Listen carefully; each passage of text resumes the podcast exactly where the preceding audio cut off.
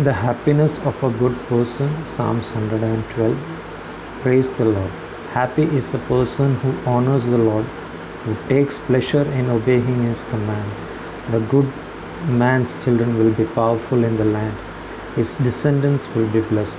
His family will be wealthy and rich, and he will be prosperous forever. Light shines in the darkness for good men, for those who are merciful, kind, and just.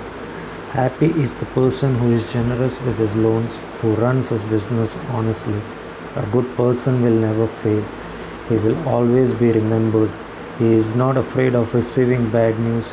His faith is strong and he trusts in the Lord. He is not worried or afraid. He is certain to see his enemies defeated. He gives generously to the needy and his kindness never fails. He will be powerful and respected. The wicked see this and are angry. They glare in hate and disappear. Their hopes are gone forever.